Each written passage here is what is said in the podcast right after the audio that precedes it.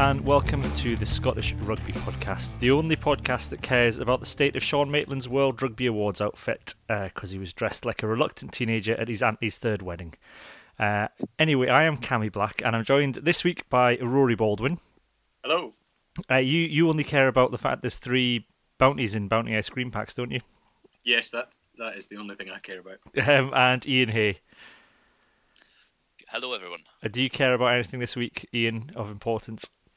Uh, um, well, I'm more of a Magnums man myself, raspberry Magnums. How many- how many do you get in a pack? three Raspberry Magnums. How many do you get? Three. I know. So, Doesn't make sense. uh, so it's best to just get two packets, so you know, otherwise somebody's going to lose out. Yeah. If it's just the two of you. Yeah. Um. Anyway, we're we're not here to talk about ice cream. Um. There we go. There's the music. Don't forget, you can visit the blog scottishrugbyblog.co.uk. Email us podcast at scottishrugbyblog.co.uk. We're on Twitter at scottrugbyblog and at Cammy Black, and we're also on Facebook and Instagram, but we're not on Tinder, Grindr, Reddit, GeoCities, AltaVista, or Ask Jeeves, so far as we're aware. Um, if you see anyone reporting to be us on, on any of those websites, let us know because they're imposters. Um, we're going to start with a couple of points of order. Um, Rory, it was you and I last week, um, and evidently we, we got a number of things wrong during the podcast. Only a number. Only a number, yeah. Um, lots of uh, points of order and fact checking going on. Um, Australia beat Argentina more recently than we did, apparently, and New Zealand have lost twice this year. I think we said they'd only lost once. Was it was it not Ireland? Uh, No, it can't have been. Did Ireland beat did Australia beat Ireland? I'm I'm sure I'm sure it was Ireland that you got corrected on. It would be it would be a shame to to, to state another inaccuracy whilst correcting your inaccuracies. Well, some, somebody beat Ireland more recently than we did, or somebody beat some Australia. No, Australia, Ireland beat Australia. You're right. Is that right? I'll, I'll go and I'll go and I'll go and have a look because it was on that. the comments. The other, um, the other thing we, um, a point of order is we. I can't remember what context we started talking about manslaughter, um, and we've Malk has got in touch to say that there's no such thing as manslaughter in Scotland. Uh, what we should have said is culpable homicide. So apologies to uh, any legal bods listening to us. Uh, we'll, we'll try and get our Scots law right from here on in. Um, we also had a question in from Fraser who asked why we kept saying BT Murrayfield and why we keep writing it. Um, and Rory, you you reply you responded to this, and there is a Yeah, good uh, reason why we do it. There, there is a good reason because uh, we have been asked to nicely by the uh, by the the communications team at Murrayfield. They have uh, they have signs up in the press box saying that's this is this is what it's called and you must refer to it. Um, certainly in on match day stuff that we're we're doing. It's uh, I guess it's the uh, it's the price you price you pay to to get into the uh, into the into the press box. I suppose the um, flip the flip side of that as well is that if we all start using it, and I say we all like I mean why the why people use it wider as well, is it makes it more of an attractive proposition once the BT deal runs out to attract someone else. Yeah. So you know it's a pub- we're all doing our bit for Scottish rugby if we keep calling it BT Murrayfielders. Um, as as as much as that feels like selling out, it is in us to a certain extent, but it's just going to bring in more money for uh, for rugby. Um, Um, I found a correction. It was Team Cam. He said uh, Australia beat Ireland more recently than we did. Okay, so I was right. Is that what I said? I can't even Uh, remember what I said now. Was that part of the three match series they had over the summer? I think it must have been. uh, Uh, Yeah, yeah. Um, anyway, we're not going to talk about Ireland's uh, summer tour. Um, we were going to do a full. We were going to just talk about Argentina and then do a full autumn test review next week. But given the um, standard of rugby that was played on Saturday, what we thought we'd do is we would just briefly talk about the Argentina match and do our autumn test review now. Um, just because we couldn't really bear to talk about the Argentina game uh, at length. Rory, did you pick any comments out from the blog on the Argentina game? This is, did you say it's the, our most eighth most commented on article? Yeah, I think it's gone up to seventh now. Um, Okay. It was it was level with something else when I checked, and then there has been a few more comments. And it's a um, it's a strange one because the usually the player ratings get a lot, and they're not getting nobody's. I don't know if um, anyone's noticed them yet, but Well, um, we've we've probably refined the player rating so much over the Yeah, autumn now that, that there's no disputing them. Yeah, or or they're just like oh they're tinkering, buggering about with it again, so let's just not bother. Um, yeah, I mean, I was ha- having a look. It's it's actually quite tricky wading through that article now because there's so many comments that um, most people are long past actually discussing the game. Um, but I did see one from Johnny B that I thought was uh, was quite apt, just uh, saying Um, the pack was changed, and we started with a completely untried at any level 10 to 12. Uh, Argentina are a championship side who scored two wins against the Boks and Wallabies last season. They're not mugs and can turn you over. So I'll be happy that we got there, lay off Adam Hastings and take it. Yeah. Um, yeah, I think that's a fair point. Yeah, I mean, uh, I think it. Uh, yeah, I think probably looking back at the game, the 10-12 axis was was probably the least of the least of the uh, least of the worries that, that we had there. But um, yeah, I mean, Argentina didn't they didn't they didn't look great, but at the same time, they could quite easily have won that game if Sanchez had had his kicking boots on, and you, would almost think that uh, they might have deserved to win it with certainly with the amount of penalties we gave them. So. Yeah, I mean, Iain, you were at the game, and I, I mean, I, I was, I was watching from my sick bed because I had a, a, a, bout of sort of man flu over the weekend, and it, but it, I don't know if it was just my, the, the, sort of the general apathy that was whipped up inside me, partly from being dosed up on Lemsips and partly just because of the standard of rugby being played. But it, it was one. It, comfortingly, it never really felt like Scotland were at any risk of losing that much matches, even sort of as, as badly as things were going. Did it feel the same in the stadium, or was it a bit more tense? I'd say it was a bit more tense just because you know we didn't get any kind of rhythm going at all. Um, you know, Argentina were very much playing at the conditions. We turned up at Murrayfield just after one o'clock and got something to eat, and then the heavens opened, and it was just like, oh, the cats at a rave are not going to enjoy this one. Um, so, yeah, I, mean, I would say I was I was a bit nervous, particularly when they started making breaks. Um, you know, the last t- ten minutes they got a couple of good line breaks and needed some real scramble defence.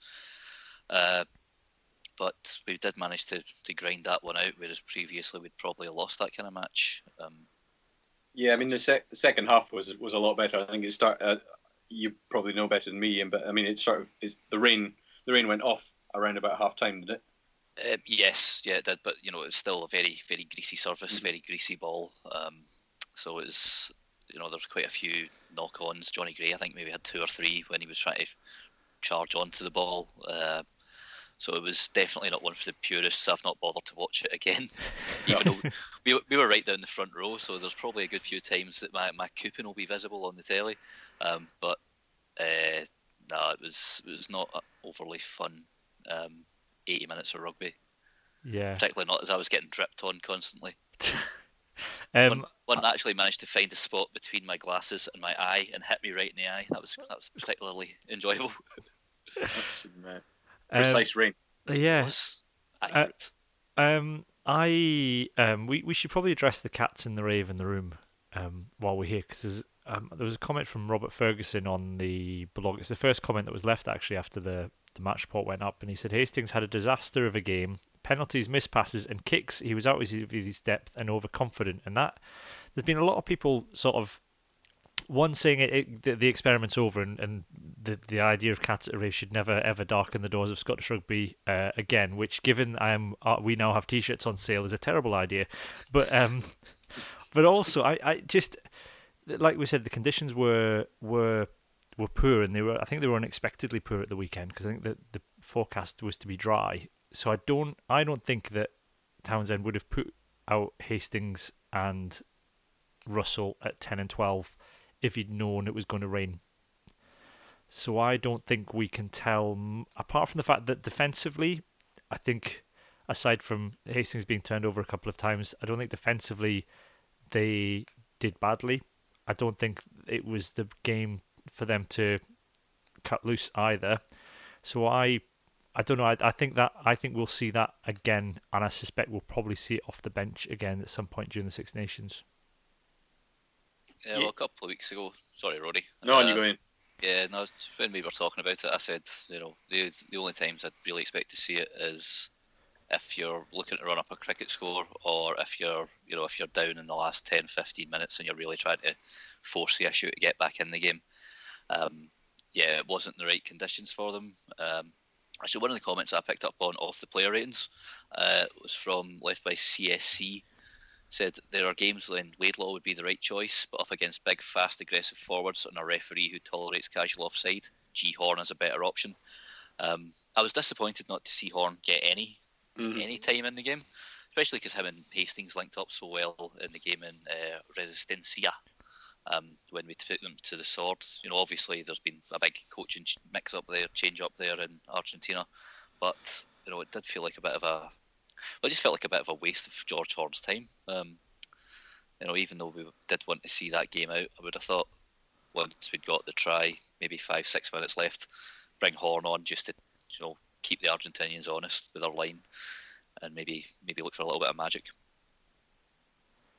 Yeah, I think yeah, I think that's I think that's a, a good point. I think it's it's that thing of we, Laidlaw's very good at closing out games, and but at some point Horne's going to have to be exposed to that at international level. You can't just keep Laidlaw on the pitch just because games are tight. Because at some point you need someone else to to close those games out in that way. And I suppose like you, I suppose it was an opportunity to see if Horne could do that.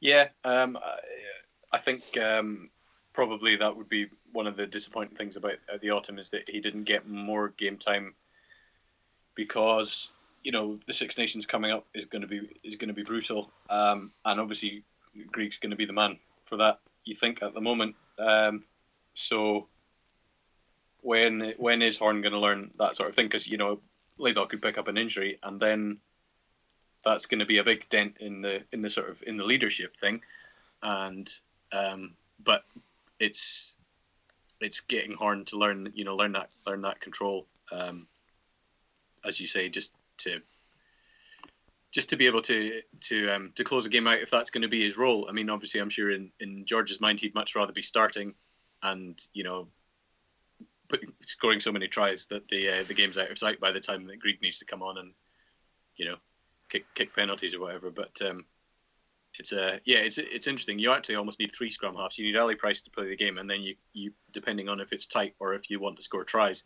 you bring on Greig or George Horne off the bench. But unfortunately, uh, it's not an option. Oh, well, unless you see Laidlaw as a substitute ten. Yeah, that's possible. Just to just to cover your uh, and play Finn at twelve. Yeah. Or something. Yeah. I yeah. I mean, I think the the thing the cats in the rave thing. Um, let's not forget. You know, Tooney's like uh, he's like I don't know Howard, Howard Marks character in that movie with the, the Danny Dyer was in.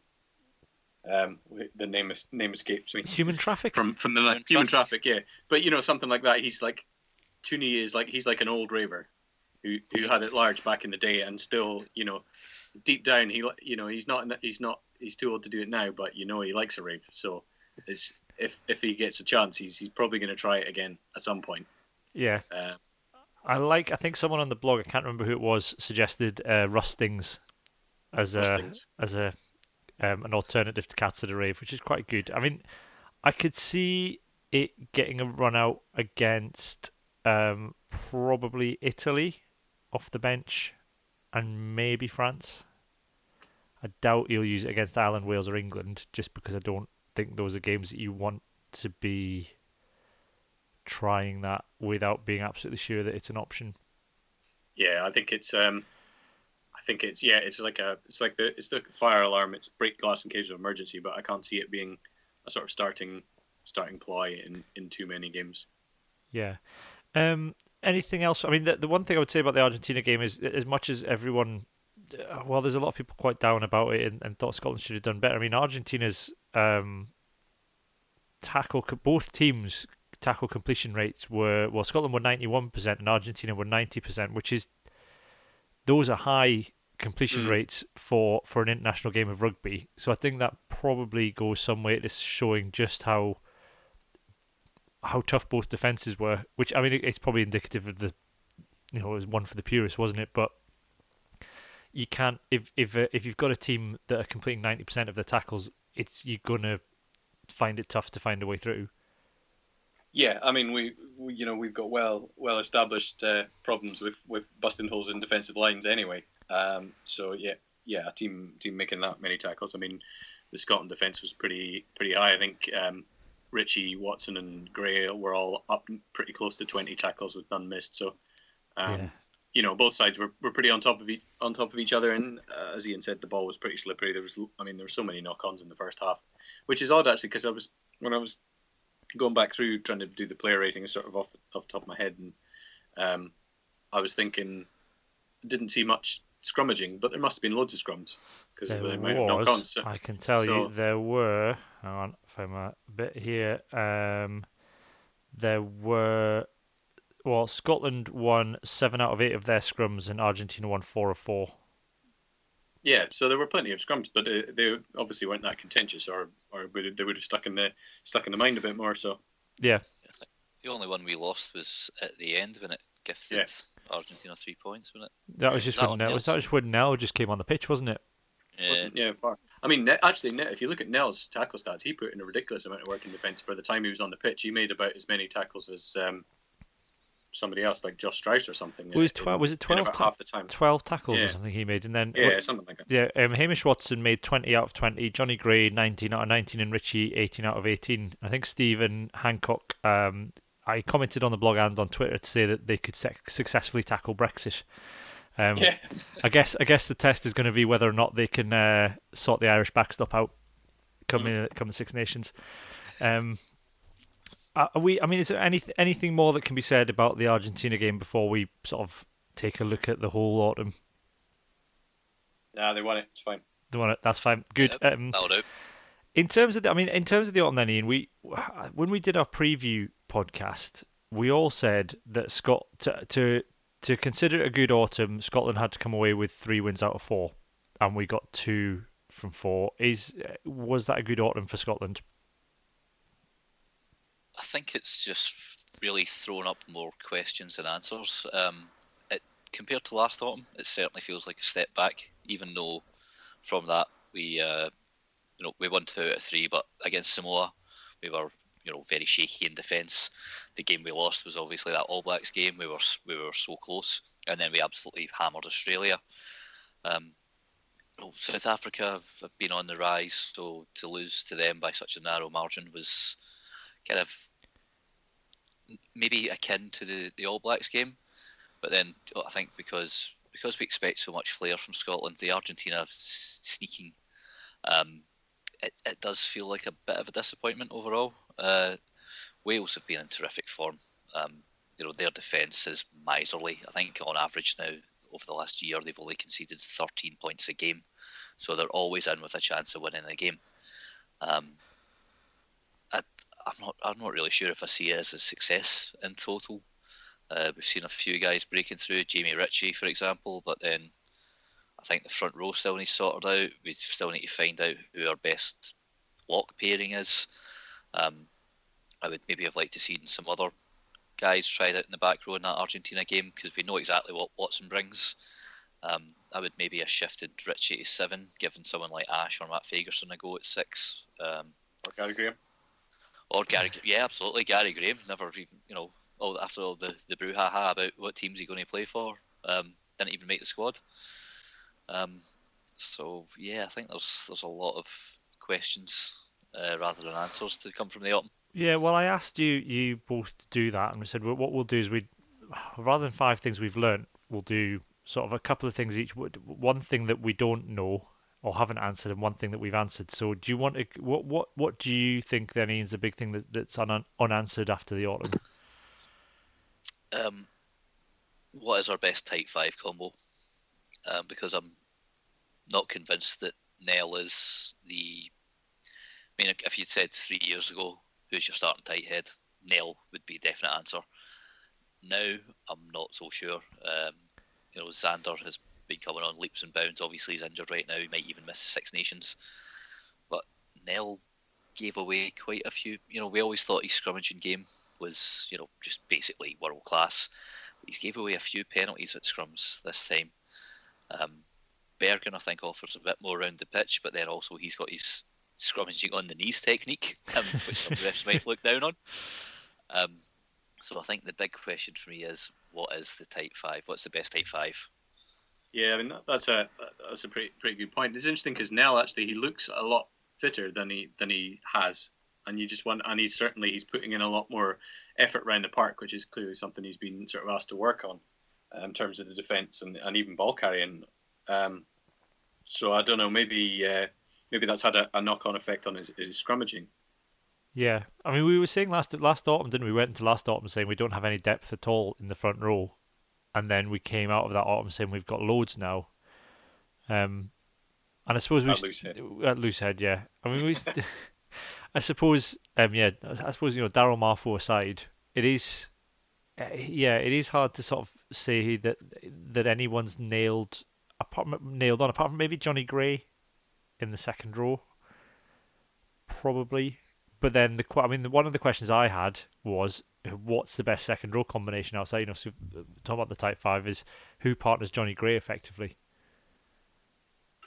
Yeah, um, I think in an ideal world it would probably be Richie Gray, wouldn't it? But, yeah. Um, I think it, I think it would be worth taking another look at, at Sam Skinner in the second row. Um, he was he was a pretty good find, I think. Um, but again, it was one of these things. We all thought that about. Uh, I'm not suggesting that he's the he's the Darryl Marfo because it's difficult to see um, Sam Skinner going back, back to play for for Boroughmuir seconds, and you know he's playing in a he's playing in a top pack at the moment, and uh, I think we'll see him again in the in the spring.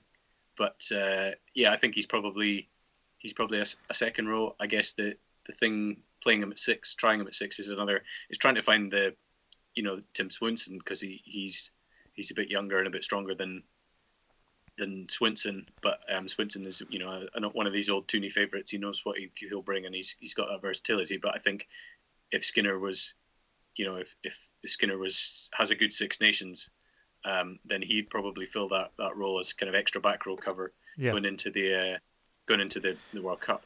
Yeah, because Gil Gilchrist and Toolis haven't really. I don't think feel like either. They've both had their moments in the autumn, but I don't really feel like either of them have particularly stuck their hand up or or nailed down that that shirt next to Gray.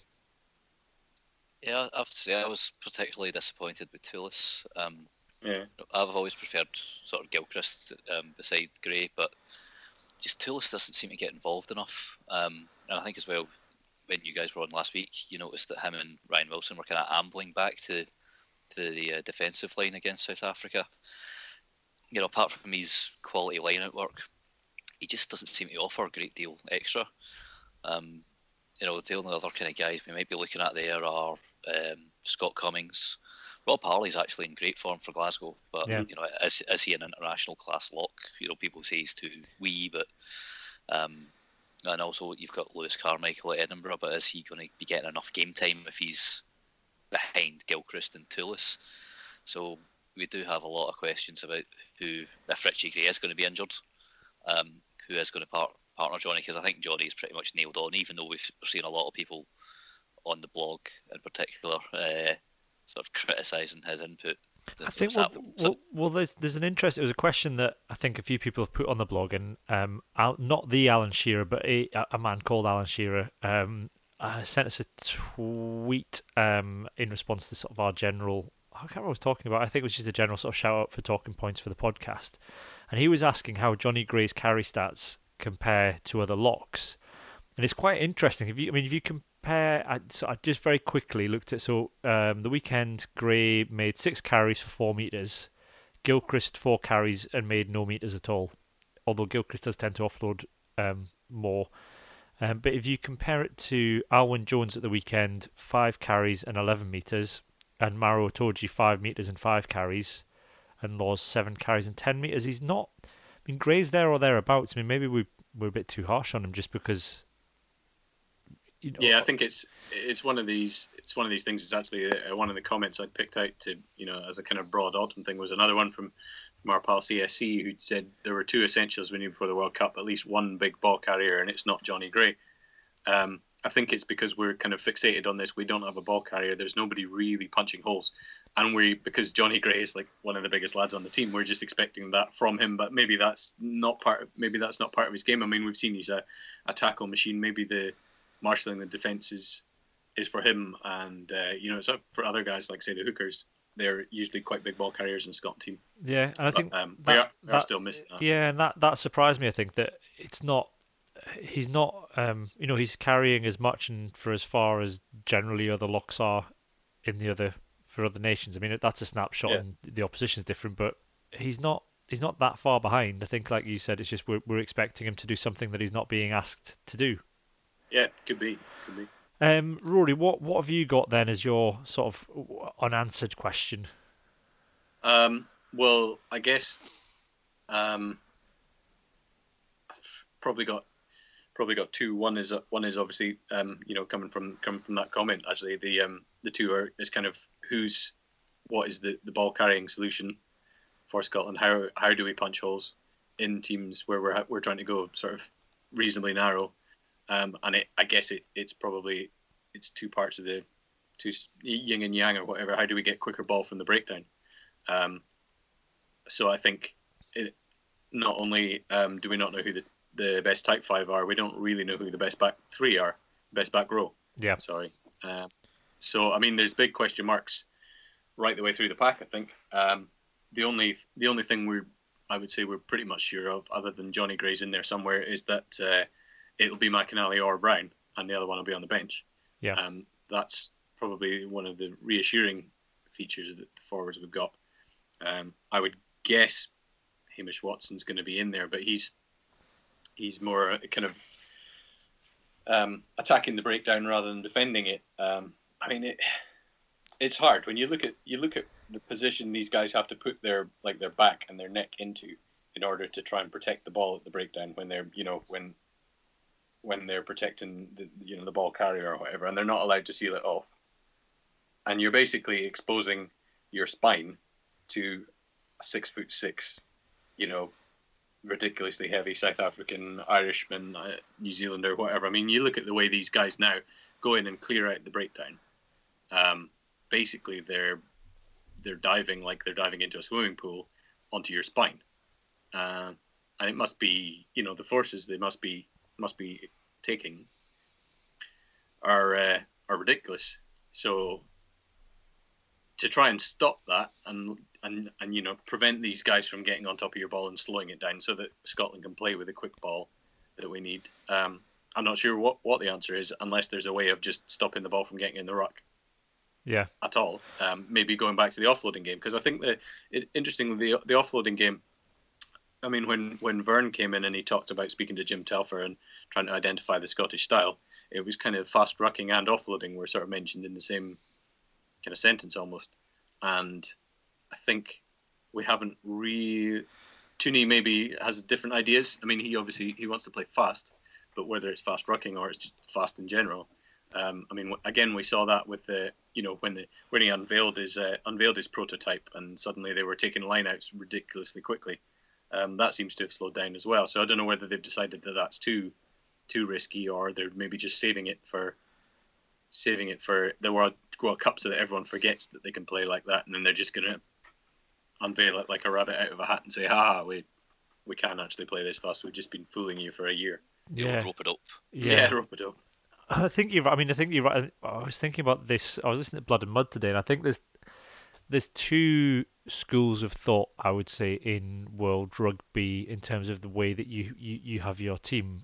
Um, if you simplify it, you either go with the Scotland approach of playing quick, fast rugby, or you just sort of breed huge blokes who'll just bully and, and beat the opposition to submission. I don't.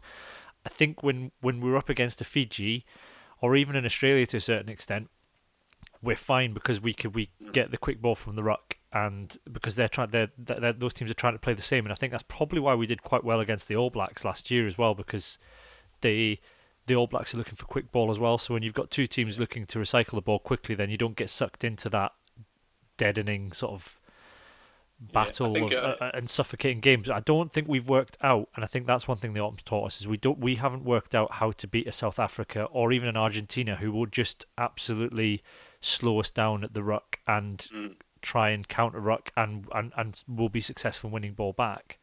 And I don't know yeah. that we've we've worked that out, even though we beat England at that game mm. in the Six Nations. I mean, it, yeah, it's tricky because we're probably the only team, or the only. I mean, Towns is probably the only coach in World Rugby who's come out and basically told everyone how he wants to play. Um, most of them you can you can guess by looking at them, but he's actually said we want to play fast. So slowing the ball down is the most obvious thing for a defence to do against us.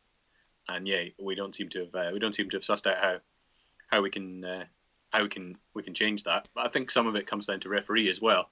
Um, if you you know Nigel Owens likes the likes the ball quickly and he doesn't he doesn't sort of he doesn't stand for for people slowing it down too much. So actually, um, you know, he was the referee in the All Blacks game, I think. So it was kind of everyone was on the same page. Um, we don't seem to get on so well with French referees who maybe have a slightly different idea of what should be allowed or what's what's possible. Well, that was the thing, wasn't it? In the Calcutta Cup match, Barclay said afterwards that they they weren't expecting Nigel Owens to give them as long as he gave them to compete for the ball, so they completely changed the way that their game plan during the game to adapt Yeah. to that. And I'm not, yeah, I mean, I think I think in terms of the back row, you uh, Barclay and Watson, I think will start. It's it's it's the and it's great to have Ritchie as a you know Ritchie's there as def as a definite option now, probably on the bench. It's it's what you do at eight if you have say Barclay at six and Watson at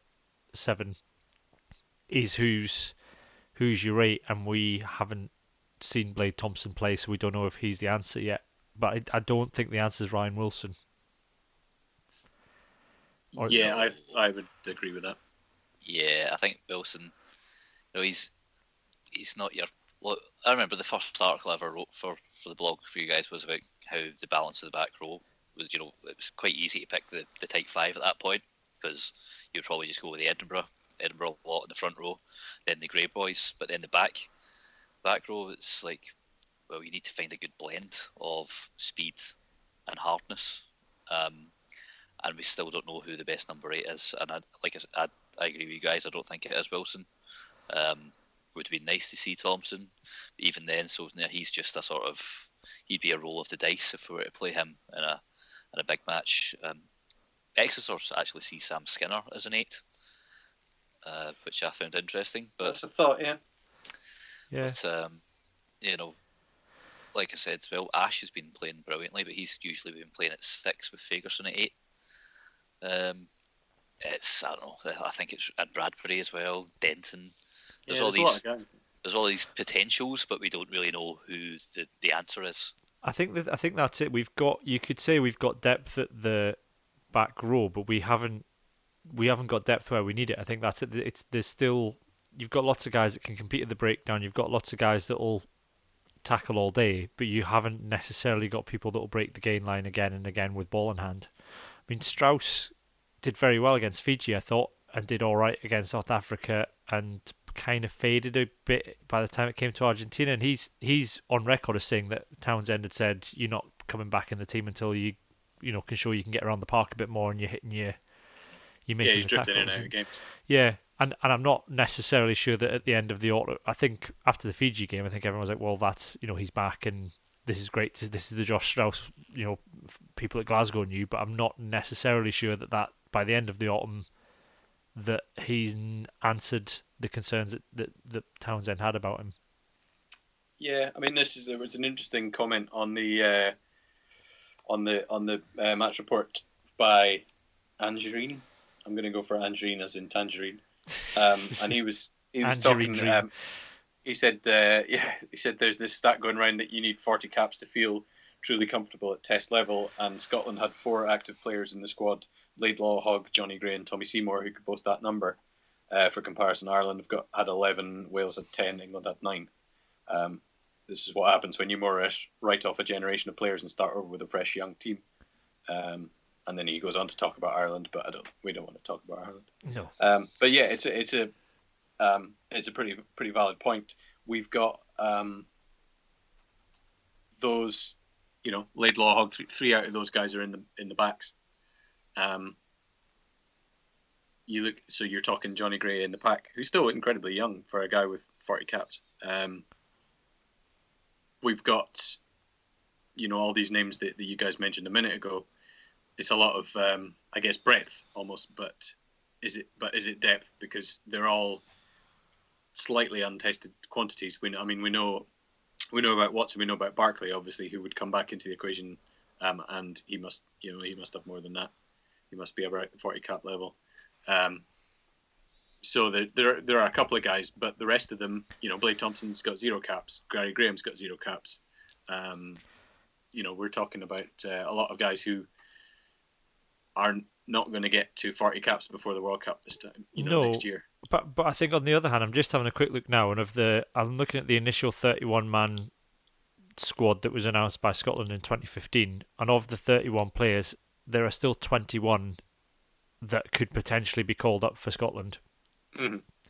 So I'm not necessarily sure that the number of caps matters uh, so much as the experiences you've been through. We might touch on this, I think, in a minute if we if we talk about centre options, which we were sort of having on our group chat. We were having a brief discussion about before we came on, but you know, the, of of the there are still 21 players out that 31 squad that are still on the fringes or playing regularly for Scotland. Yeah, I mean, likes of Dent- Denton to come back in, he's he's got 42 caps. Um, got Hardie who only had. I mean, John Hardie only had two caps when he was called up, but you know, hit the ground running. Um, and if you're not, you know, I think you can't discount the fact you can't discount the fact that players like Jamie Ritchie are going to come along between World Cup cycles, and you can't Yeah. just say, well, you've not got 40 caps, so you're not. so you're not in the team. Yeah. You've got to wait until after the World Cup for, before you get your chance. Which I think is No, I what mean, that, that's kind of what the the- summer, which is kind of what the summer was about, wasn't it? It was sort of a, a last minute look. These are the, the, it was a chance for the players that have come through very late in the World Cup cycle to sort of stake their claim and show that they're good enough going into the last year. Yeah, I mean it's interesting looking at uh, looking at actually looking at the list. Finn Russell, Ryan Wilson, um, Sean Maitland. They're all on sort of high high thirties. Pete Horne in terms of caps. So actually, by the time the World Cup rolls around, there will be quite a lot of guys who've got forty caps in the in the Scotland squad. Matt Scott might might get one or two more as well. He's potentially still to come back into the reckoning.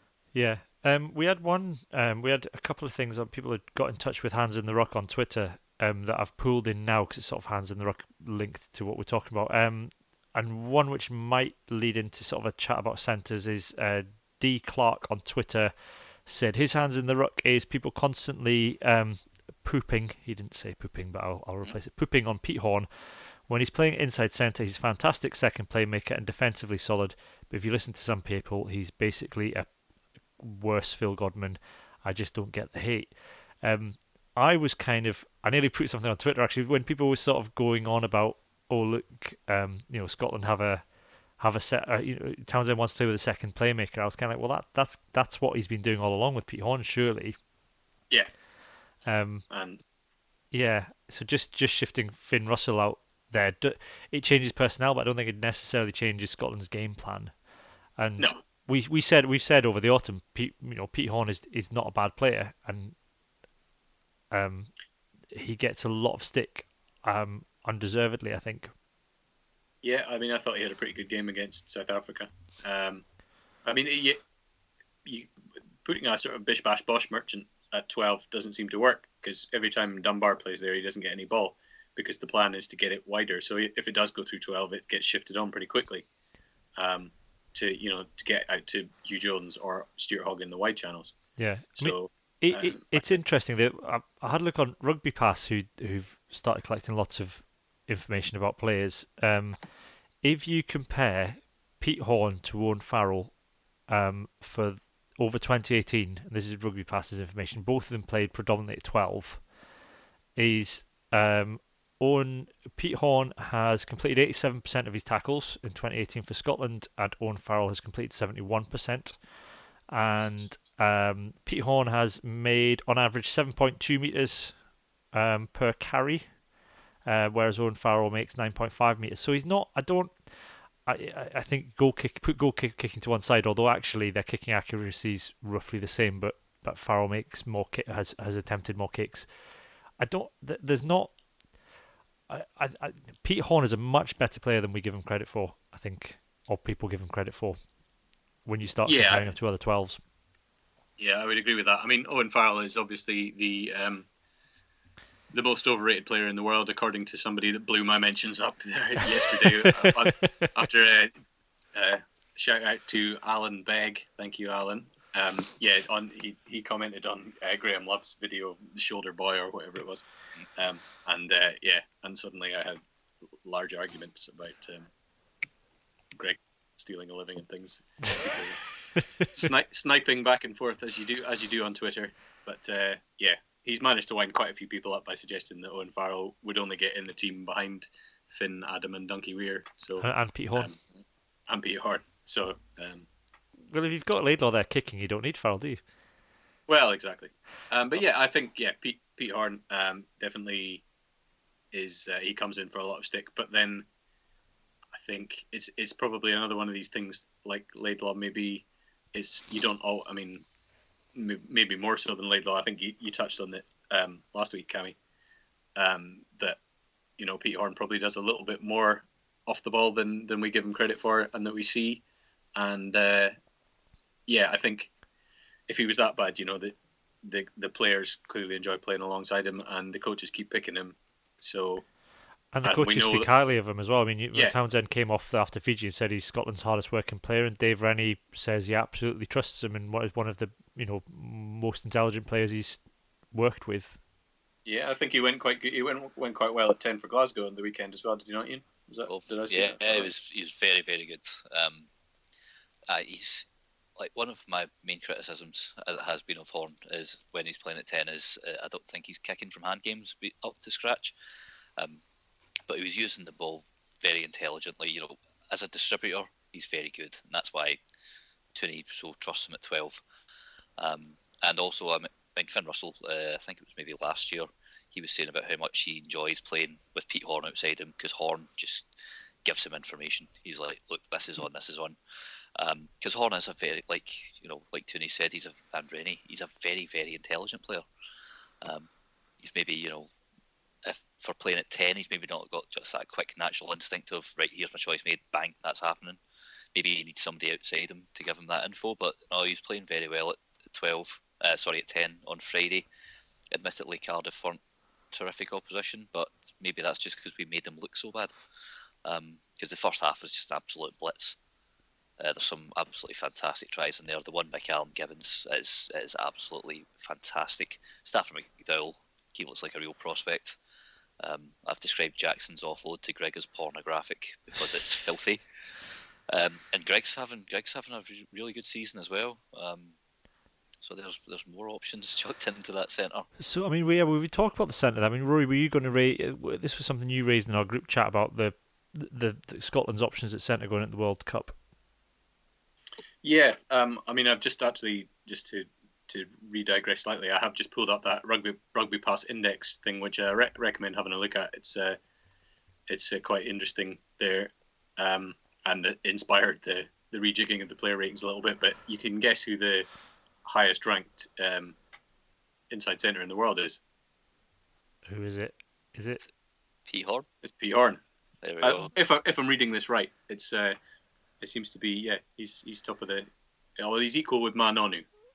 Well, there you go. Well, he, as as still, as he should playing? be. Um, he yeah, he's gone back to. He's in France. No, no, he's moved back. Oh, is he? Yeah, he, he uh, for um for family reasons. But yeah, you're right. World number one inside centre rankings uh, internationally in the world, in the Six Nations, in the Heineken Champions Cup, and in the Pro 14.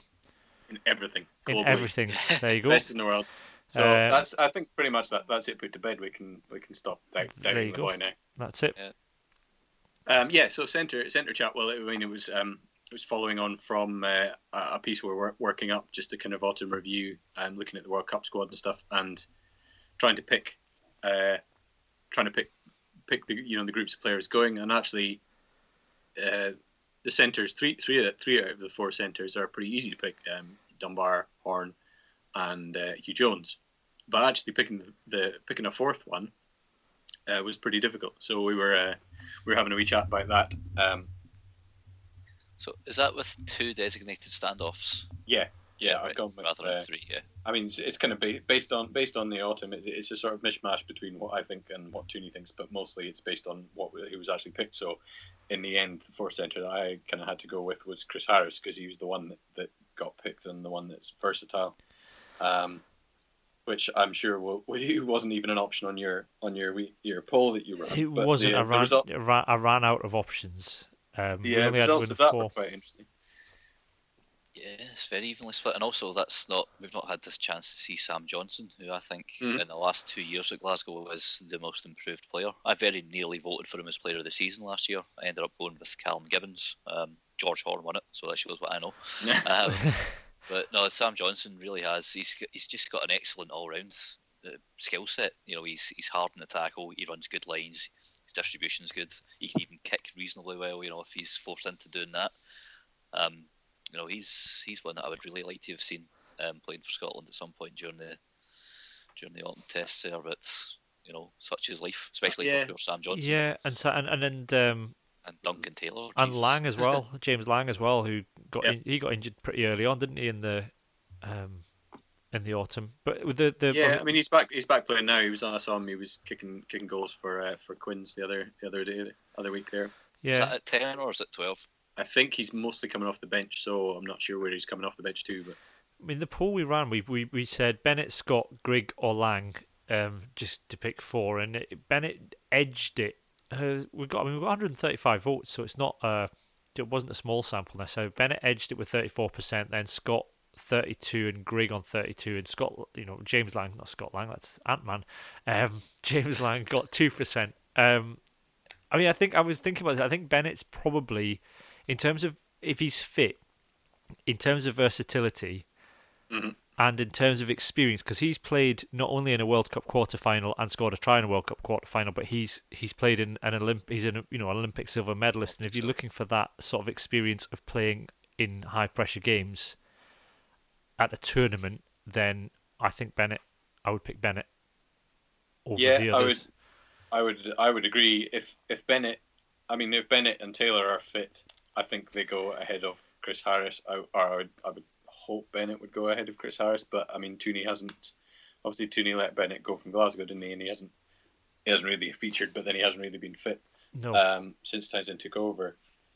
Um, yeah, uh, everyone's praying for praying for Dunk, Super Dunk to, Yeah. to come back and to be the to be the player that he was. Um, I think he's if if he is, then he'd be he'd be in the team without a shadow of a doubt. Um, Yeah. Or I he'd mean- be in the squad anyway.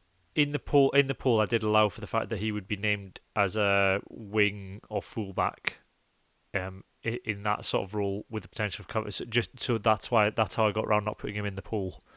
Yeah, okay, that's fair enough. I'm yeah, I, I don't have, don't have that luxury. Although I did, um, I did notice that in the in the piece that uh, that Gav put together back in uh, back in July, he went for an 18-13 split, whereas I've gone for a 17-14 split to give me an extra extra winger because I was in danger of having to only take three wings, and that was getting worrying.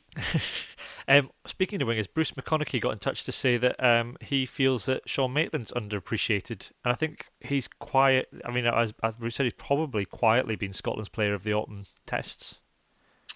Yeah, hard to uh, hard to disagree with that. He certainly he was he was really good against Argentina. Took his try well. Um, yeah, he's another he's another guy like Horne. Maybe that does a lot of he does a lot of unseen defensive work. He's actually a really good defensive uh, defensive winger in in my opinion. I'm sure somebody will point out his horrible missed tackle rate or something that will uh, go against my kind of uh, impression that I've got of him. But um, yeah, he's uh, he he was definitely uh, in the running for man of the match the other day, and he's got a pretty good uh, scoring rate at Murrayfield of late. Yeah, um, I'm just looking on, on Rugby Pass. Um, he's he's the 20, 15th best international winger uh, in the world. Uh, his tackle completion rate is 79% for Scotland this year. Rory, What's he percent? Sorry, 79% for his tackle completion. so it's not not amazing. It's not but- great, but I think he is Mr. Consistency. He's, I think he's a, a you know, very underrated player. Um, at one point during the, the game, because I was sitting cl- so close to the front, uh, Argentina got a break down the left, and you could hear him bellowing at Richie, hold him, hold him. Richie went charging up, and then you could just see Maitland going, "Oh, for God's sakes, now I need to go and hit him." Um, no, he's uh, no, he's you know he's such a good reader of the game. He's he's a very good finisher. You know, he's not the biggest or the fastest, or d- doesn't seem to be the fastest. But you know, I think undoubtedly our first, you know, if you were asking me to pick a, a 15, um, my two wingers would be Seymour and Maitland all day long. I was- have Kinghorn on the bench, but Yeah, I mean, I think that probably the backs are fairly set. You you would think Townsend's choice of backs is fairly obvious of being what Laidlaw, Russell, Maitland, Horne, Jones, Seymour, and Hogg. I don't think there's there's any there's anybody there that you'd say that that, that, that I think if everyone's fit, that's who Townsend's going to choose as his first choice. Uh, there's no outstanding other candidates. I would say. Um, there seems to be a lot of love for Darcy Graham on the blog, but you know he's Yeah. not been tested at that that high level yet. Um, yeah, I mean he's going to have to he's going to have to work incredibly hard to get enough experience in the Six Nations to justify taking him in as a World Cup pick. I think. I mean, it's it's interesting what uh, what Iain was saying there about Sam Johnson, because of the way Scotland play, is even as even as late as the spring. Is that too late to be introducing a new element into the backline? I mean, you can you can kind of introduce a new element to the pack because they kind of stick quite closely together. But if you think about the attacking moves and the structures that that they're going to, I mean, yes, Townsend wants the guys to play heads up rugby, which you know anyone who's capable of that could fit in and play heads up rugby. But in terms of in terms of attacking moves and getting that instinctive thing, you know, like the like Seymour and Hogg have with each other, where they, you know, they almost know what the other's going to do, or like like Horne has with it seems to be developing with Hastings. Um, is is there time to get to get that in, or are we looking at yet, as Cammy says, that's basically the backline for the World Cup sorted, and you don't really want to introduce too many new elements into it if you can help it. Well, seeing as he'll be playing with um, Jones outside him, uh, yeah, that's, they're, that's they're going to have a fair bit of familiarity. And Hastings is going to be at ten um, at Glasgow. Obviously, you know it's Finn Russell's going to be the Yeah. first choice ten. Um, but they've they've played together a few times as well. Yeah, Um, I suppose that's that's a fair point. point, and I guess and Hogg as well build up that um build up that understanding. The, the only, I mean, the only thing I had, the other thing I had before we move on, the, the the big question, and just because he's so important to Scotland is, you know, that's the one thing we haven't answered is, and and, and it's a big question for Glasgow next season as well, is what what happens if we lose Stuart Hogg in the run up to the World Cup to an injury? Because Kinghorn. It's got to be Kinghorn. it's I reckon. it's Yeah, got to be Kinghorn, but I'm not necess- but that doesn't necessarily Fill you with wonder. Yeah, not at the minute because I mean he, he's done perfectly fine when he has come on and he's played very well. But I don't. It's I, I think Hogg would be such a huge loss just to the way that Scotland play and counter attack and break defenses uh, that I don't see there's anybody ready to step up and do what he does. Certainly, certainly not in uh, not in terms of the his kind of role, leadership role within the team. Obviously, King, you know, if, if Hogg was to, to go, that would be a huge miss. Um, Kinghorn is an instinctive attacker in the same way as Hogg is, but he's maybe not quite as uh, maybe not quite as exp- quite as experienced. I mean, that that's kind of obvious given the number of caps he's had. Um, and defensively, they're probably not that far apart. No, I just say. whether or not it- I mean it- it's I mean there's a point that um, they were making on Blood and Mud this week is whether would would Kinghorn have, have seen the the overlap for the try against Argentina? That's I guess that's the question. That's Yeah, what Hogg brings that, that you would wonder about Kinghorn, and I'm not sure that any that anybody else that we would have played at fullback would have seen that. Yeah, particularly seen as you know Hogg's Hogg played uh, with his first Lions tour. He was playing predominantly midweek, midweek as a ten. Yeah, Um, but that was the thing like uh, somebody I think somebody pointed out they were Cheers, Warren. in uh, uh, yeah in that Scotland backline against Argentina there were five guys who have professionally played at number ten. The only one who hadn't was Sean Maitland because everyone else has played a, a sort of high level match as a number ten. Has- Um, yeah. I'm, I'm off to Google. Has Sean Maitland ever played 10? he, he probably could as well. You know. It's one of these things. I don't think his like um, Instagram. I think his Instagram ha- handles Sean Maitland eleven. So normally you can tell by their um, Yeah. their social media thing, can't you? It's like because it's Matt Scott ten because he started off as a fly half, didn't he? Yeah, Jonny Gray 14. I think that's just that's is that wishful thinking. It's an aspira- Yeah, my- an, an aspirational uh, social media thing. Is it, yeah, is it the year or is it the position? Um, we'll he would have the best tackle completion rate of any winger in the world. I can guarantee that. Um, he'd make the least yards though. Um, Probably. what, is there any any more from the autumn? Then are you both? Shall we shall we move on and consign that to the bin of history for the moment? Um, I think that's probably about it. Yeah, Um, let, us look forward. the, the only thing, I, the only thing, only one thing was uh, a comment from Green Gumbo. Sort of, I mean, it was a general.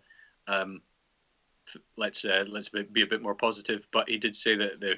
It's worth pointing out the Fiji result looks even better after um, their result against France.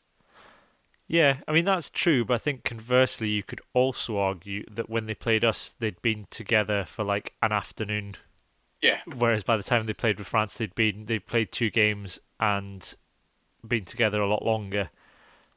Yeah, I listened to the rugby pod this morning, and uh, it's they had Sam Matavesi on. They said they'd met up before the Scotland game. They had three days together, Mhm. Yeah. and that was it. Yeah, which is uh, which says a lot about the world rugby, you know, as well. The, making making life a bit easier for them would be. Well, it would be good for them. It probably would be good For everybody else. For si- Wait, wait. sides like us. which come you know coming into the World Cup is a worry for Australia and Wales if if they can if they get more Yeah. time in the run up to the World Cup. Then it was interesting. I was reading um, Ben Ryan's book. Uh, I've just finished reading that, and he was talking about being at the um, Rugby World Cup in 2015 and watching Fiji, and he said basically they had too many they had too many coaches there and too many people. I think it's quite political in Fiji, so it's just too many people interfering with the team. Whereas when he said from a Fiji point of view, you, you need to strip all that out, and if you just let them play rugby and, and sort themselves out, they're a very good team. The reason they didn't play so well in 2015 is because there were just too many people there trying to tell them what to do. Yeah. So yeah, Um, yeah. I think I think they could uh, they could definitely be a. I, I'm not saying they're going to win the World Cup, but they could definitely um, they could definitely affect the outcome with uh, with uh, with some some big results in that group. Yeah. Um, we'll we'll move on then. We'll do. We're going to Yeah. do. Uh, let's do. Where's Dougie Donnelly? Because we're we're um, we're approaching the hour mark. Um, Andy Niven got in touch on Twitter to say he was sitting across from Zinzan Brooke on a flight from Gatwick to Edinburgh. So uh, that's uh, a good spot. Uh, and Sandy Smith um, saw Ronnie Brown from the Corries at the Scottish Pop Exhibition at the National Museum, um, which um, is not cheap to get into. I went and had a look, and then decided against it. It was like twenty pounds just to go and see. Really? I don't know. Go and see some. You know, go and see a Corries guitar. Um, Dave Clark on Twitter. Now this is the big one, Rory. Do you want to talk? Because you, I think you might have got more Yeah, yeah. details on this. So this is this is our yeah, big. This is an exclusive, not heard We usually- anywhere else. You need And like a klaxon or something. if unless anybody, he's, given, unless he's tweeted it to the other lot. Well, no, the other lot aren't, aren't recording this week, so we we week. Ah. definitely definitely got an exclusive here. I'm sure I've got a little Definitely box of. exclusive. Have I, oh, listen, hang on, wait a minute. I've got sound effects. Wait a minute. That's rubbish. Oh, is that a, cla- is that a klaxon? That's that's nothing. It's just a it's a car horn. I've got a rubbish on, car horn. Um, have I got anything else? That doesn't really work either. That's Uh, just bad luck. That is. That's animals. Hang on, let me see if I can find something else. Um, weapons, explosions, shouting, bird horn. Oh, like? Can you- Can you get like a boom? Oh, let's yeah, let's Yeah. see what we've got under explosions. Um, no, that's a play. Oh, hang on, we'll go with this. Oh, that's it. Yeah, hang on, we'll do that. All right, ready? Right, ready, everybody. Just pretend the last few minutes haven't happened. Here we go. Ready? Exclusive. Okay, so um, we got. To, I'm I'm uh, I'm glad all over to report that Dave Clark has been in touch on Twitter, um, with a, a sighting of uh, Richard Cockerill having a chat with uh, Murray Douglas in an Edinburgh cafe. Uh, Murray Douglas being the 29 year old lock blindside, currently playing for the Hurricanes, but who uh, was born in Aberdeen, I believe. Um, and yeah, possibly possibly a signing for Edinburgh next year. Do we think? Possibly, yeah. No, I mean, it's. Uh, He's born. He's born in Kirkcaldy. Sorry, he went to university in Aberdeen. Did he? Was he the? Did he sort of went across there just and tried his luck? Didn't he? Quite low, Yeah, and, and um, sort of worked his way up. Yeah, he seems to be. Um, he played. He played a bit of provincial rugby in. Um, I think either in uh, New Zealand or Australia, and then he got. Uh, he had a couple of seasons with the. I think one or two. I think he was he's playing Brumbies? playing Melbourne, and then yeah, he was he was um, he was at the Rebels for a season, and then he played the this year he played with the Hurricanes, making seven appearances, and he's yeah he signed for the Brumbies for next season apparently, or has he? Certainly, the Brumbies seem to think that he's gone. So maybe maybe he's just maybe he's just really good mates with Cockers. Um, Maybe quite- it would seem an nat- odd. It would seem an that- odd, a very odd. Um, yeah, it would seem a very odd, odd reason to meet up. It wouldn't seem like a natural pairing, would it?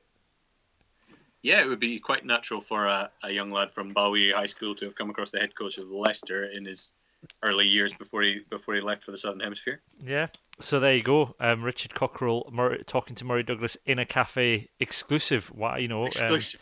exclusive. Well, we don't know what they were talking. We don't know what they were talking about. I don't think. We don't. Um, but if anybody wants probably- to, if anybody wants to re-report this in a um, in a newspaper. in a in a newspaper, then then do let us know. Um, Yeah, and, and do mean- and do make sure you quote us. warmly and uh, affectionately.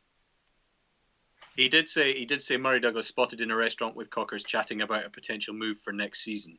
So I'm going to hope that that is um, that's that was overheard and not just a guess. Yeah. You never know. Well, you You'd have never to- You'd have to you would have to ask Dave Clark. He, um, he's on Twitter, but I'll not tweet him out in case the journalists of the world bombard him with nonsense. Yeah. Um. I, Thanks, Dave.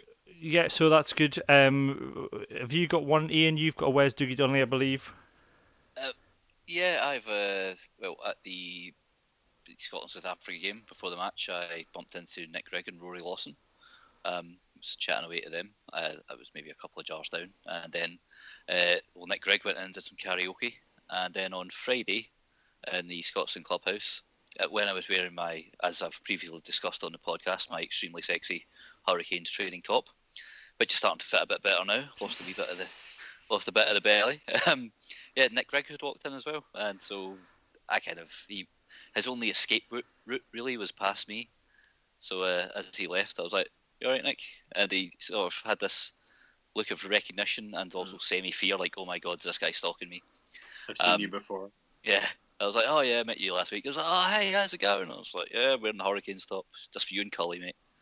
Um, no, no, but he's wait, Nick Grigg, like you know when you do your arms around a person for the, the photo opportunity, he is carved out a granite. that boy is just solid. It's just oh my god, he's he's bloody huge. Um, but he seems like a very nice. He, he, he seemed quite nervous when he was doing karaoke. Um, by all accounts, he's a very nice chap. Um, yeah. Drives a smart car. I read last year. Oh well, Due, conscious as due well. his, It's um. Yeah. He looks like if you he he looks like a life-size grog. he's he's only one letter away from that. So yeah. True, true. Um, the other, yeah, uh, Huw Jones also spotted doing karaoke. You were there. It's the Up and Under, Iain. Yes, oh, this was absolutely glorious. Um, now, me and uh, Rona had to queue up a wee bit to get into the up and under, um, and you know it was absolutely stowed. So I thought, right, if we're going to the bar, best get you know a pint for each hand. Um, Huw Jones came in in full kit attire, Full kit as well, Uh, yeah. full kit. Yep, still still the sweat dripping off his brow. Um, belted out Ronan Keating's when you say nothing at all. Um, and then Very, very confidently as well. I mean, I, I've I've seen it a couple of recordings of it, and yeah, oh, but then then came the the rapper's delight. which, Oh, Oh, I I just had to scull one of my pints. I was like, "There's about half of this left. That's going down the hatch. Get the phone out. Shaky video footage," and he absolutely nailed that as well. Um, so I, I tweeted him afterwards just to say, "Oh, the karaoke king," uh, you know, and I would be, you know, because the rumours have been that he's going to be leaving Glasgow. I said, you know, it'll be, I'd be sad to see you leave the Warriors. Um, you know, do you want me to try and arrange a record contract for you, or have a whip round if that will convince you to stay? Within about half an hour, he'd liked the tweet. So, if Huw Jones does stay at the Glasgow Warriors, you can all thank me later. yeah. Um, speaking of uh, liked tweets and linked to this, um, on the back of this, I have I launched a wee Twitter campaign that got a little bit of support uh, to to reboot twenty four seven. Uh, Thom Evans' old boy band with Huw Jones starring, um, and that's uh, T- Thom Evans has liked that tweet, so that's on. Um, but what what sort of spiraled out of that is we need off the back of Huw Jones's uh, performances, we need to start a campaign because we need a World Cup song. Oh, yeah, yeah. So Huw Jones for World Cup song. Okay. You, They'll Huw need Jones to. for the World Cup. Well, we've we've not. I mean, the football team haven't qualified for a World Cup for a while, and it feels like we've not. I mean, the last one we had was "Don't Come Home Too Soon" by Del Amitri, which Yeah. is that's a terrible point to leave it on. Ah, I don't know. Del- I quite like a bit of Del Amitri in a soft rock style. And it's no, I mean- do you know, it's no um, Ally's Don't you Army. dare say- It's right, no was we. say, don't you dare say Three Lions. Well, no, no, no, no, no, no, no, no. I did, well, I, my having brought up a child in it, well, two children in England, and after I had to listen to Three Lions on a Shirt repeatedly for my uh, four-year-old because she decided that she was going to be interested in football. Um, I had to pretend to celebrate when England scored as well. Such as I'm dad of the year, me. Oh. Um, But we, we need to get putting that to what, three lions aside. We need. I feel like we need something like we. You know, I have a dream. or something, you know, a classic song for the World Cup that, that we can all get behind and get to the top of the charts. So that's Could it. we just do one of those things where you take like a really famous song and then just mangle the lyrics with sort of slightly, slightly relevant rugby references? Somebody had a go at this on Twitter um, when we were when we were talking about it, trying to rework um, when you say nothing at all into uh, a Scottish uh, a Scottish rugby song. So so that uh, yeah, that could work. I think it seems like the combined combined talents of the of the of the readership. We, we could we could We could you come could up do, with You something. could do the jingles. I could I could do, do I could do the lyrics, and G Love could do the video. Let's let us know in the comments. Drop us. Let us know of suggestions of songs we should do. Let's let's keep this running. So suggestions of Uh, songs to use and li- any lyrics you want to go with that, and we'll try and put some use a hive mind to put something together, and we'll Have you- petition the have you SRU. Guys, have you guys ever heard of a band called the Unwinding Hours? No. They were formed of. Have you heard of Aereogramme? Yes. Yeah, yes, I think right. so. Right. So one of them went and uh, started CHVRCHES, and two of them they'd split off and done the unwinding hours. And there's a song they did called "Break," uh, which uh, is so worth a listen to. See, now that, that that's the kind of song that would fit perfectly in a montage video. So we could, you know, if we speak to the unwinding hours, uh, we could make it line break. Oh, that's uh, good. For Yeah. example, there we go. Tackle Uh, break. There we go. Yeah, lovely stuff. Um, yeah, no, but you should go and listen to that song afterwards because it's bloody fantastic. Well, we shall do. And so, any suggestions, let us know, and we'll put something together, and we'll petition the SRU to launch to to, Yeah. to, to get get it with with Huw. There's plenty of boys that play guitar in the Scotland squad at the minute. So Huw Jones on vocals, a couple of them on guitar. We can Sean easy. Maitland plays guitar, doesn't he? Yeah. Yeah, get Dougie Sean- Vipond on drums. Sean- just- we'll be away. Sean yeah, Maitland. absolutely, Uh, yeah. Sean Maitland not do a bit of rapping, if I remember from the one of the I Lions videos. I think he might do as well. Yeah. So there yeah. you go. Rap, Oh, definitely and a rap have a breakdown. rap in- battle. yeah, I think you've got to have a rap breakdown in the middle for the Definitely, kids. definitely needs a rap in the middle to make it make it uh, a bit more urban and gritty. Um, No, Yes. no, no grime though. We're not having grime. No, so We're that's having- that's our criteria. We need we need a, we need a rap, a John Barnes style rap, um, for Yeah. someone to perform. Um, and yeah, so so let us know what we should do in the comment section on the blog, and we'll we'll, we'll run with this um until um until either we lose interest or we um actually get some sort of organisation together and, and start a petition to make it happen. Um, we'll we'll quickly do hands in the ruck then. Um. We had a couple of shouts for this. Um, Derek and Matheson um, and about a hundred others said their hands in the ruck was Brodie Retallick beating Sean Maitland to try of the year at the World Rugby Awards. Uh, Yep. Yes. Yeah, uh, you know, uh, we've seen. I mean, uh, It's a good try, but it is, but I mean, you know, we've seen Jonny Gray dummy throw a dummy before and score a try at national level, so it's nothing special. Yeah. Um, and Oh, we have predicted the that. pass. I mean, yeah, that Finn Russell pass is just unbelievable. exactly, exactly. Um, Especially when you see the overhead shot, that's just phenomenal. It's uh, it's one of the greatest bits of skill I think that anyone's ever seen on a rugby pitch. Even when they talked about it on the BBC podcast, comparing it to Cipriani's, even Danny Care I think was like, yeah, or Ugo Monye were like, yeah, it's got to be Finn Russell's. It's Yeah. a much more high pressure game. Exactly, and there's loads. Uh, you know, the whole team's involved. Everyone's offloading left, right, and centre. So yeah, I think we can all agree that that, that was a uh, a wrong Fix. dis- a fix of the highest order. Um, Iain, your hands in the ruck. Um, genuinely, I have nothing this week because I'm sick of people moaning all the time. So I don't That's your hands. Your hands in the ruck is people. I think I I put a, a wee uh, dig on the Scottish Rugby forum this week because I was fed up with people moaning as well. Just saying, I'd, I'd sort of come in and gone, "Oh, that was an all right game." I also wonder what everyone else is saying, and it was like the whole forum was just on fire. Um, So, well, I'm entitled to my opinion, yes. And then if someone's going to call you out in your opinion, say it's a big pile of horse manure, uh, and back it up, then you should, you know, fight back rather than just going, "I hate player X because he's rubbish." You know, Yep. Why? Like usually Pete Horne's getting it in the neck, or Finn Russell's next on the chopping block. And a bit like in the comment section on the on the blog, you know, if someone started a conversation, carry on the conversation. Don't start your own one again from the start, and an endless cycle of just people making the same point, trying to. Yeah. Draw attention to themselves. moderating can be fun sometimes. yeah, uh, Rory, have you got hands in the ruck? Well, if I'm I'm sort of in the situation uh, same same as Iain. I mean, I'd already I think last time I was on, I had Scotland not winning try of the year because it was so predictable that they wouldn't win, even though it was blatantly the best one of the shortlist. Um, and we've already discussed George Horne not getting enough game time, so unfortunately, I'm going to have to pick on Hirsch on the comments who suggested that we convert Hamish Watson to a hooker Oof. in order to I can't I can't remember if it was to solve the breakdown or to get of, Fraser Brown to play at seven, i am not sure. Yeah. I think it was Neil or Stu had suggested something about that the other week as well after the Fiji game.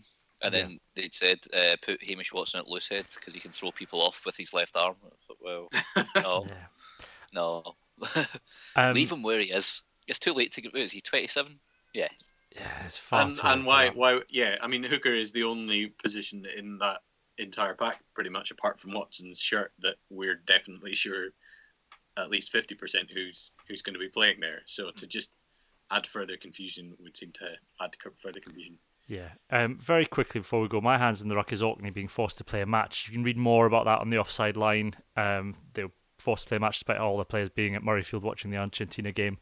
Um, so go and go and look that out on the offside line. Um, we have got to go. One, I have got a crying child upstairs that I must go and attend to. Um, I think she heard the Hamish Watson tip. I think that was it. She was so offended by it. Um, yeah. Either that or me slagging off three lines. Who knows? But for for this week anyway, um, it is goodbye from me and goodbye from Rory and Iain.